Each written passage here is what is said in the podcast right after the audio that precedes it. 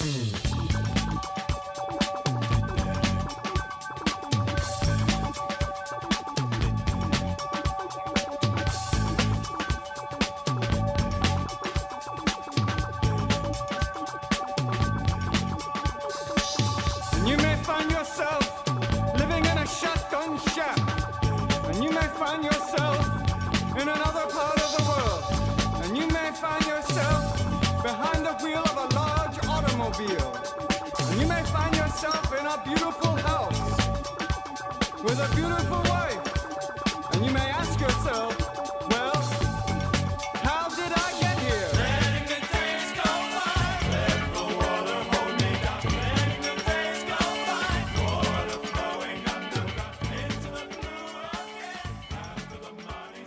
How's it going, everybody? This is Chris. Welcome to episode, what is it, uh, 339 of X Lapsed, uh, where it's uh, it's been a minute. It's been that's been a lot of minutes actually. Been away for a little while, uh, away from the microphone anyway. But uh, yeah, a funny thing happened when I woke up this morning. I uh, I kind of missed this. As we're about to find out, I, I really didn't miss the books all that much because the books are uh, well, they are what they are. I uh, really just missed uh, this, you know, our little uh, discussions here. I, I missed you. I missed uh, connecting with people. So, um, well, here we are. As embarrassing as it uh, sounds, or it feels anyway, um, the past few weeks have been comprised mostly of uh, navel gazing and soul searching and all that cringy stuff that us fake ass creatives do every once in a while when we when we hit a bump in the road or fall into a rut or start to question what it is that we do and um, all of that's available. I, I did it publicly. all of my uh, silliness is uh, is ready to be read at the uh, Chris's on Infinite Earths blog. It's I wouldn't blame anybody for, for not reading it. It is um, wildly precious, and uh, maybe I'll save some of that discussion for the other end of the episode here. So if anybody just wants to know what happened in whatever book we're talking about today, uh, you can hear that, and then you could just hit stop and not listen to my you know BS at the end of the episode. But um, I'm also coming to you today from a new computer because in the midst of all of this self-indulgence, my uh, my old computer grenaded. Well, it threatened to grenade. Um, I got like a message every few minutes saying, "Hey, uh, your hard drive is about to uh, go boom, and uh, you're not allowed to to use this computer anymore." And it got to the point where I could barely do anything without it uh, giving me a warning or getting very, very loud. It sounded like I was on a motorcycle. I tried recording something not too terribly long ago, uh, something you know not connected to to Xlapsed, and it was like I was in an airplane or something, like a, a fighter jet. Was just very, very loud. The computer just did not want to react as coolly and calmly as it uh, as it used to. It's still alive. It's still working. It's almost working in spite of me spending a whole bunch of money to replace it. It feel I, I feel like it's uh, kind of mocking me at this point. It's like, hey, yeah, I know you just spent a bunch of money on a new computer, but uh, I'm working better than I ever have before.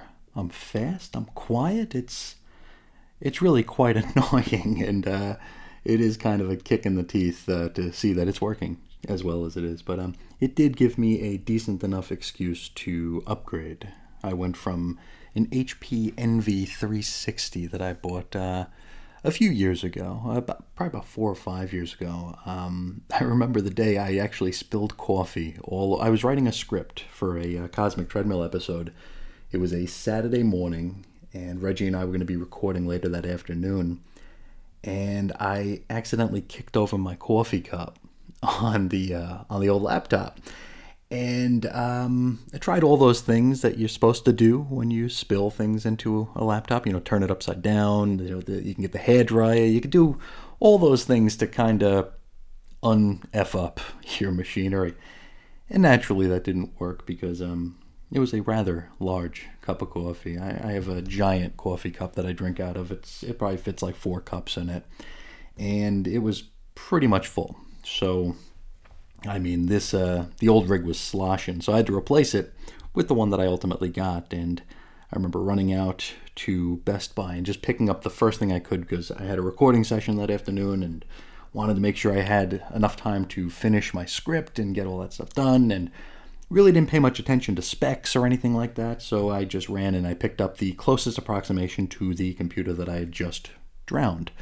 And that was this uh, HP Envy dealie, and you know, very, very basic, really no bells and whistles to it. Had a touch screen that worked whenever it wanted to. It wasn't, you know, wasn't the greatest thing in the world, but it got me through and it, uh, well, I mean, we've done every single episode of X Lapsed on it, so 330 whatever, and every other show, every other blog post in the uh, past four years have been done on that rig until until right now, where I'm recording from a Surface Laptop Studio, a Microsoft deal here, which I waited for like a week and a half to be delivered from Microsoft because uh, I guess I don't know supply chain stuff. Uh, it's hard to find things when you uh, when you want them now. It's not like you could just run to the store and pick stuff up.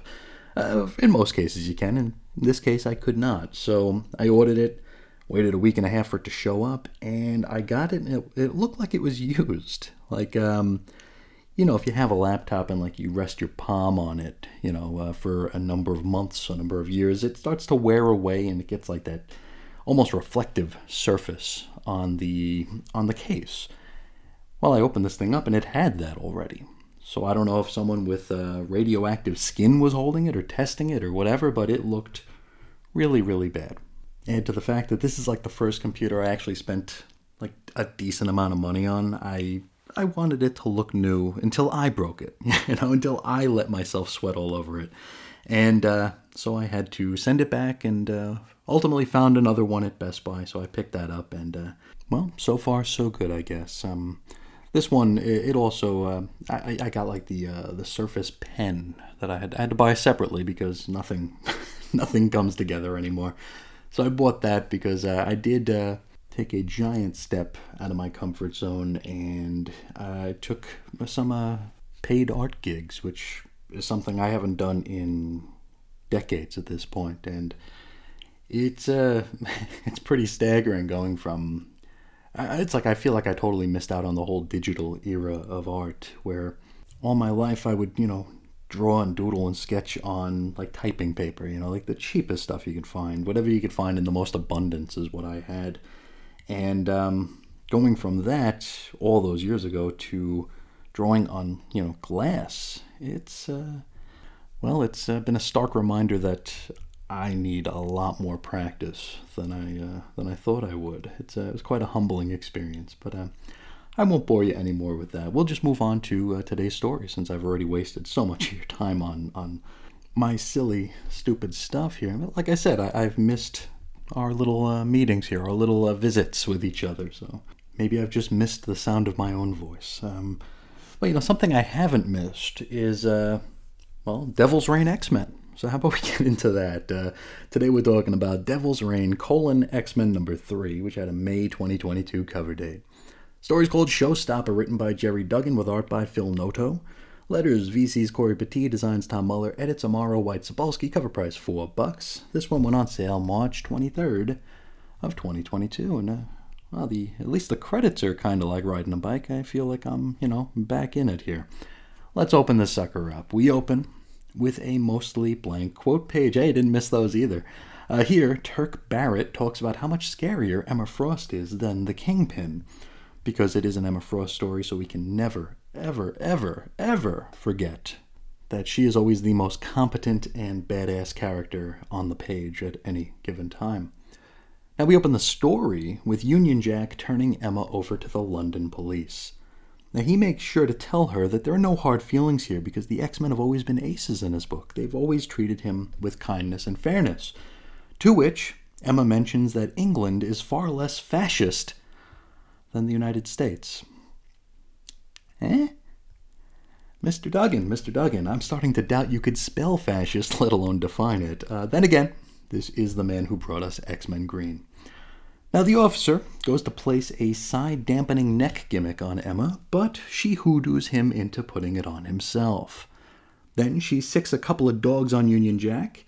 While he's dealing with the pups, Emma has the rest of the London PD free her from her cuffs and then literally carry her away. It's almost as though she was like Macho King Randy Savage.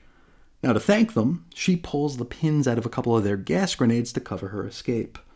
Once she's out the other side, she telepathically tells them to bop each other on the head with their billy clubs until they're KO'd. I, I think this is comedy. I think. I mean, concussions are, are hilarious, right? I mean, at least it's Phil Noto, and so the scene looks very, very nice. From here, she thanks the pups and uh, seems to have an actual conversation with them. Then she leaves, and Union Jack comes in to check out with all the conked out coppers. Double page spread, roll, call, and crit. I didn't miss those either. Uh, we got Emma Frost, Kingpin, Elektra, Union Jack, and Isabel. Now, Isabel, of course, is the girl that Emma smuggled out of the country. It's also the girl that the rest of the world thinks she's killed or something. Anybody remember that? Anybody care? Hmm. Info page, and it's a letter from Emma to Isabel, and it's the note that she gave her after dropping off in London back in the long ago. It explains that, uh, well, Isabel's now got a new identity. Isabel's last name is now Donovan, which was Emma's mother Hazel's maiden name. Back to comics, our next stop is the London Hellfire Club, where Emma runs into Isabel. Well, that was quick. Um, now, Isabel, is, she's now grown up, and she's wearing a purple and black leotard, almost like she's auditioning to be the third Hawkeye. Emma asks her to return to New York with her so she might clear her name. After that, she promises she'll set Isabel up anywhere she'd like to go, and it seems like Izzy is considering Krakoa. Emma says that'd be difficult, but not impossible. Now, Isabel asks why Emma didn't just simply mind wipe the Kingpin. And Emma explains that she tried, but the thing of it is, Fisk has a uh, subcutaneous, subcutaneous, however you say that word, metal implant which interferes with her hoodoo. From here, we get caught up on Isabel's adolescence and we learn that she's not the same helpless little girl from the long ago. You see, Elektra would show up from time to time to train her how to fight. So, geez, like, maybe she is auditioning to be the third Hawkeye. Huh? Hmm. Now, with this newfound knowledge, Emma suggests that Isabel ready herself because, well, they're just about to be attacked. And, just like that, Union Jack and a riot cop burst into the scene. Jack comes in through a window, and the cop just uh, materializes in the room. Uh, I don't know. Anyway, Isabel proves to be a pretty competent fighter, but at the end of the day, she's outnumbered. Jack knocks her to the ground, to which she draws a knife and then slashes the riot cop's knee. While Jack tends to his ally, it gives Izzy the opportunity to put a little bit of space between them. She makes her way to the Hellfire basement, where I'm assuming there's a Krakoan gateway, since, well, next thing we know, the ladies are both being spat out the other end, landing on Krakoa. Isabel takes in an eyeful and suggests that, huh, maybe island life might not be for her after all. And now it seems like we've reached the point in our story where Duggan realizes that this is a three issue miniseries instead of a four issue miniseries because, well, everything gets fixed over the course of a single page. Um, here we've got Emma chatting up the only reporter in the Marvel Universe, Phil Urich. Uh, the Kingpin holds a press conference expressing faux relief that the kid isn't really dead. The Daily Bugle runs for a story, and Emma and Izzy bid each other adieu. Yeah, we definitely needed three issues to get to that point, didn't we? Um, now we uh, shift scenes to Emma chatting up her attorney and eating a bagel. And you know, a few weeks ago I did write quite a bit about Cable eating a bagel over at Chris's on Infinite Earths. You could uh, check that out if you want. Anyway, it's explained here that Emma is off the hook for the whole murder thing, right? Of course, there's no body. She's alive. She's good. But you see, she's still on the hook for all the nefarious things she did while under the employ of Wilson Fisk, such as, you know, stealing Sue Storm's identity and taking out a fraudulent loan. And hey, that is something we saw back in Flashback Land over in the first issue of this series.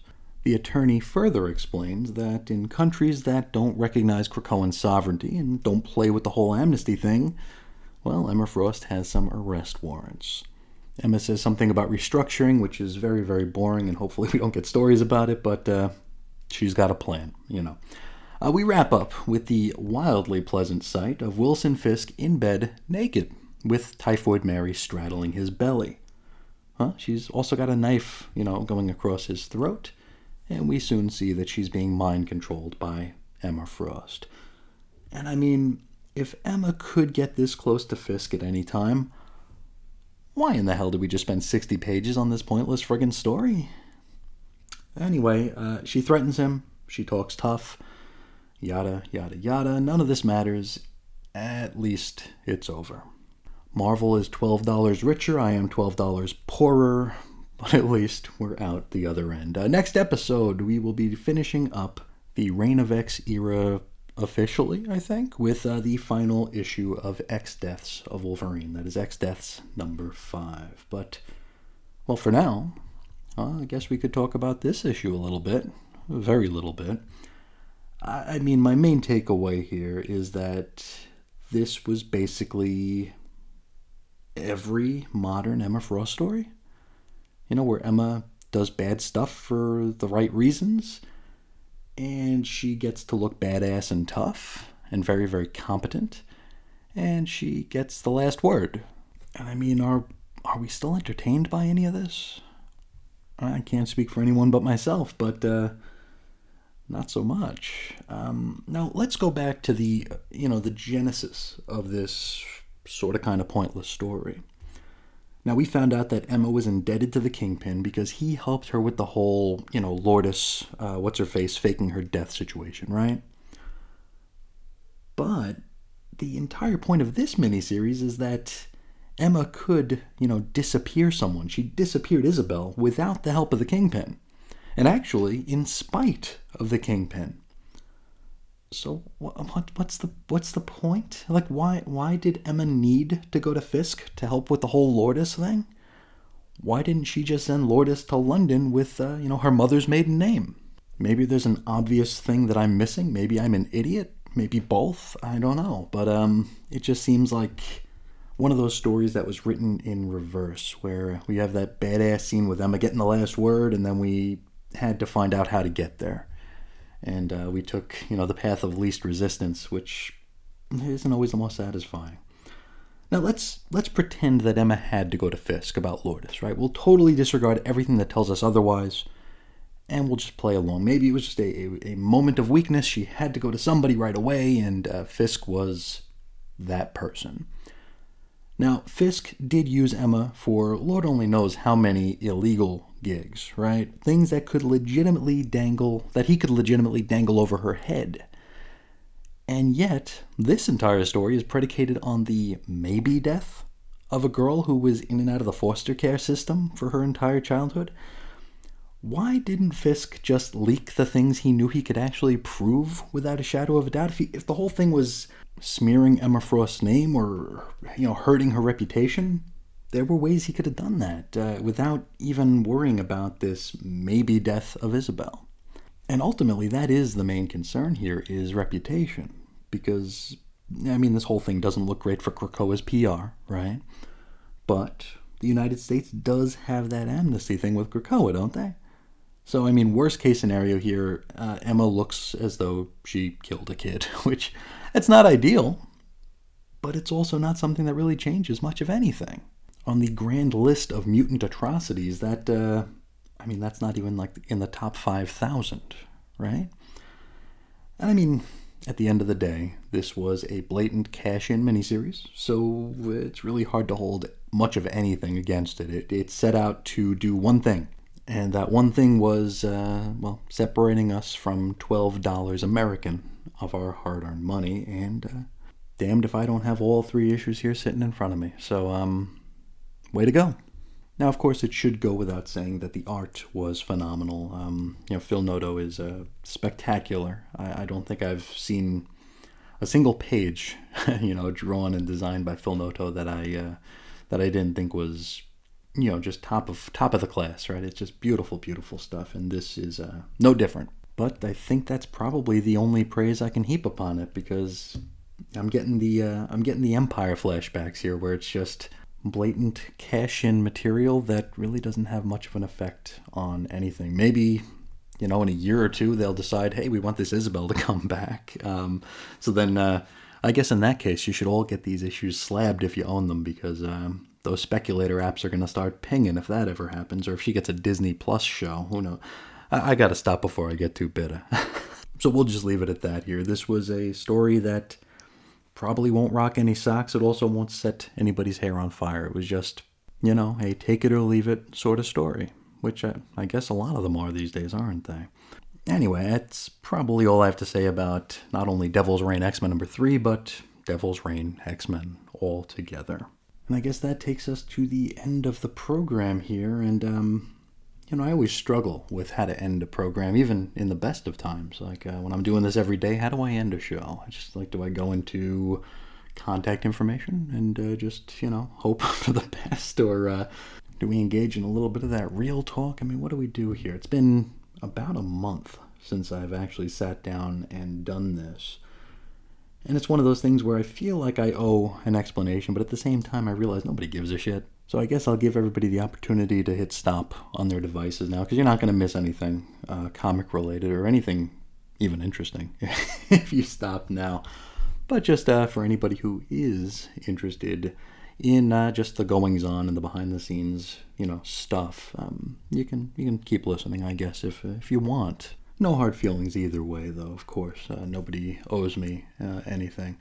But um, I want to go back to I don't know, a month and a half, two months ago. I had uh, I had engaged in some very very indulgent uh, real talk on the air here, talking about um, how I kind of turned this program into a, a surrogate for something that's missing in my life, and how my grand conclusion, my you know the the profundity that smacked me across the face as I was uh, delivering that monologue was, uh, you know, kind of acknowledging uh, that that I treated this show as though it were something that needed to be nurtured every single day because I'm kind of lacking that in my real life. And my, you know, grand deduction was that I need to do better. I need to be better about that. I need to treat this as nothing more than, you know, what it is, which is a hobby. It's an opportunity to share something I'm passionate about, maybe make a few friends, maybe make a few connections, and just share ideas. It's kind of the whole point of this entire medium is sharing ideas and, and sharing our passion with one another. And I told myself that that's what it was going to be. You know, I wasn't going to I wasn't going to make this more than what it was. I wasn't going to romanticize it and that is definitely a weakness of mine. I tend to I tend to uh, you know apply real importance to things that probably shouldn't warrant it quite as much as uh, as I let them. So my big takeaway was that I was just not going to do that anymore.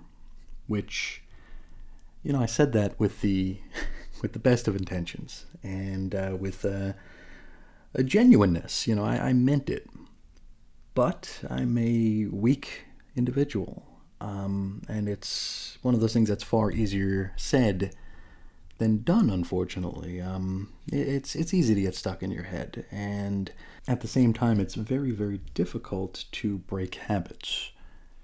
You know, there's a whole you know cognitive behavioral school of thought that uh, we could dig into if uh, if I felt like digging into it, or if anybody if I thought anybody felt like listening to it. I don't think anybody would, but I guess the quick and dirty of it is that I'm sure many have heard the example of the kid who touches the burner you know, uh, when you're a little kid and you touch the burner and you realize, okay, that hurts. You don't want to do it again. So maybe the next time you see the burner, you think twice about touching it. With me, it's a little different. With me, I touch the burner, I burn myself, and then it's that whole definition of insanity thing that uh, the internet loves to go on and on about. I see the burner again and I think, hey, maybe this time it won't hurt. And so I touch it again, and again, and again, and again. And the reason for that is that regardless of the pain, regardless of the, I don't know, disappointment, it's easier for me to do that than to stop the action, stop the behavior. You know, uh, you know, there's that whole ABC thing in cognitive behavioral. You know, there's the antecedent or antecedent, however you pronounce that word, then there's the behavior, then there's the, the consequence. And for me, it was too hard to stop the behavior because the behavior just became part of my life. You know, uh, as I said, this whole project, this entire endeavor was being used as a surrogate for something missing in my life, something I could nurture. And if I were to stop the behavior of nurturing, then suddenly that surrogate would no longer exist. You know, it would uh, it would take away whatever identity I had affixed to this project. And I apologize for being I don't know, I don't know if we could, we would consider this heady or just way too precious or way too navel gazy, but um, I don't know. It is what it is. So it just became too difficult for me to separate uh, this from what I had kind of uh, the identity that I'd given it. Does that make sense? It probably doesn't make any sense. I'm basically just babbling at this point. So I'll try to, I don't know, I'll try to circle back and, and make this um, make sense. I guess I don't know. Um, we talk a lot about how uh, free time is kind of a premium when you're when you're a growed person, right? I wouldn't say adult, but uh, growed. You know, someone who has responsibilities, has things that um, they ought to be attending to.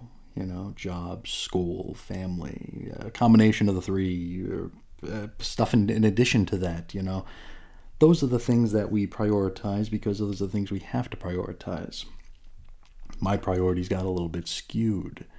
And uh, my free time, what little of it there was, was dedicated to this, you know, creating content. And I, you know, I've over the past few weeks, I've really, really come to hate the phrase content creation because uh, I don't know. I, I, wrote a lot about that at the blog. If anybody's interested, it's it's there. It's there. I, I, can't promise you'll enjoy it. I can't promise you'll get anything out of it, but it is there if you want it. Chris is on infiniteearths.com. There's a whole lot of wildly cringy stuff there right now. But I devoted basically every free second I had to this, whether it was thinking about this, whether it was designing art for this, whether it was recording, writing, anything I could do to further the, you know, X Lapsed or the Chris and Reggie cause, I, I poured myself into. And as someone with a very obsessive and addictive personality, that is not that's not a good thing.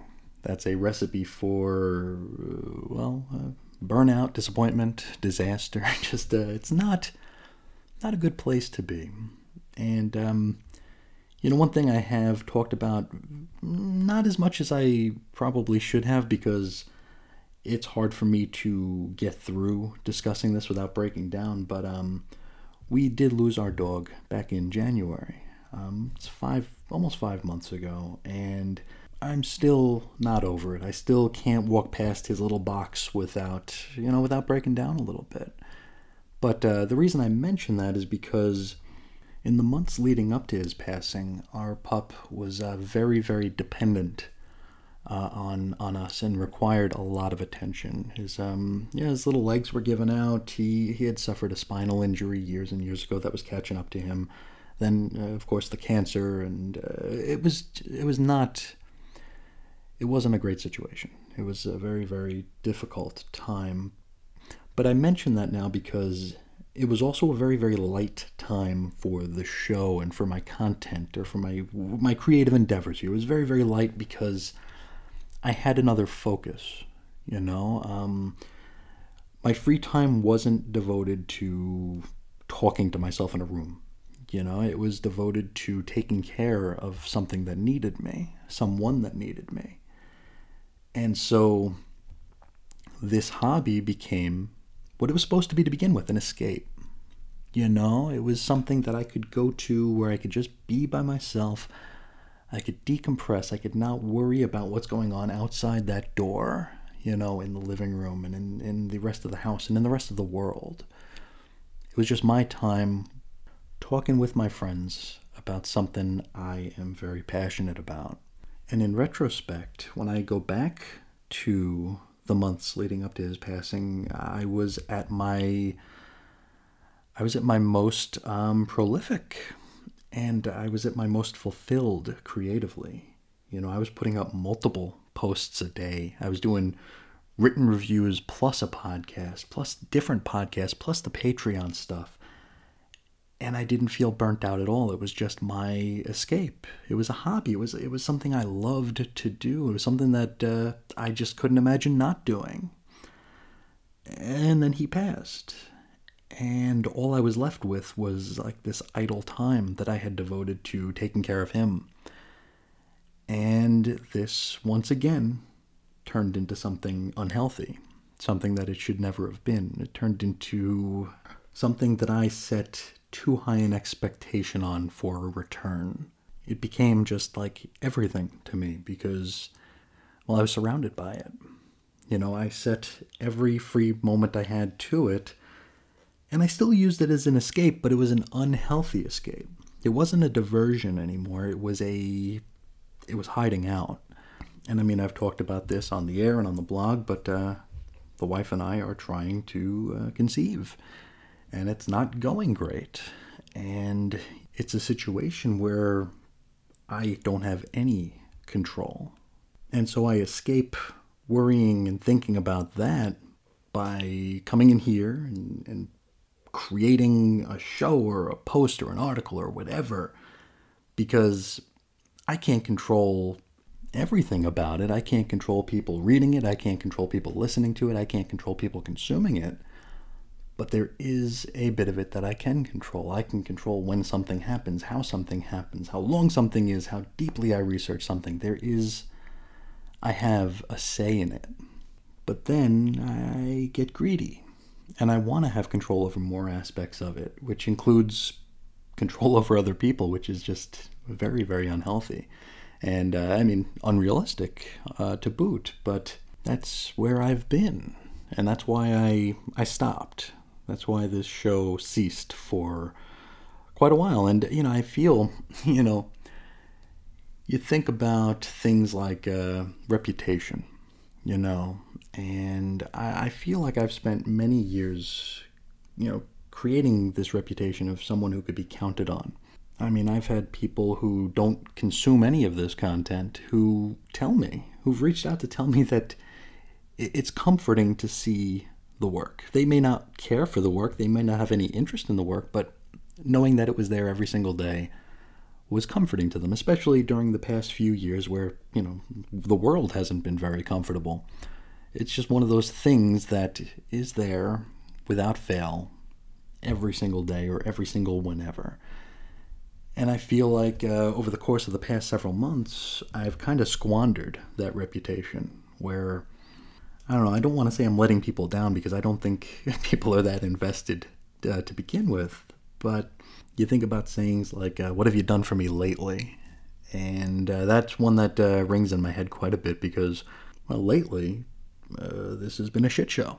So um, I worry that that's going to be people's takeaway from all the uh, all the years that I've uh, put into this. But you know, that's uh, just one of those things I uh, I can't control in it. You know. Anyway, I, I think that's about all of your time that I will waste for today. Uh, there's a lot more that I could say. There's a lot more that I practiced saying while I was in the shower earlier. but uh, eh, maybe somewhere down the line we'll get to uh, more of that, or maybe I'll just uh, let it be. But um, I'd like to thank you all so much for uh, your patience, for sticking with me if in fact you have, for all of the support, for all the love, for all the friendship. It really does mean the world to me. I can't adequately put it into words uh, just what you've all added to my life and how you've all helped soften, uh, you know, the blows of real life that have, you know, come raining down over the past little bit. So thank you all so much. Um, if anybody wants to get a hold of me, you guys know how to get a hold of me. The contact information is going to be in the show notes. I haven't moved. I'm in the same place as always. So if anybody wants to reach out, I would encourage you to do so. It's another thing with um, being less regular than before is that uh, feedback is a little bit sparser because, well, how can I rightly expect anyone to spend their time writing or calling into me when they won't even know if I'm putting out another show for, you know, the foreseeable future. So anyway, let me draw a firm line under this. and thank you all one last time for choosing to spend some of your day with me. And until next time, as uh, well as usual, as sometimes, uh, we'll talk to you again real soon. See ya.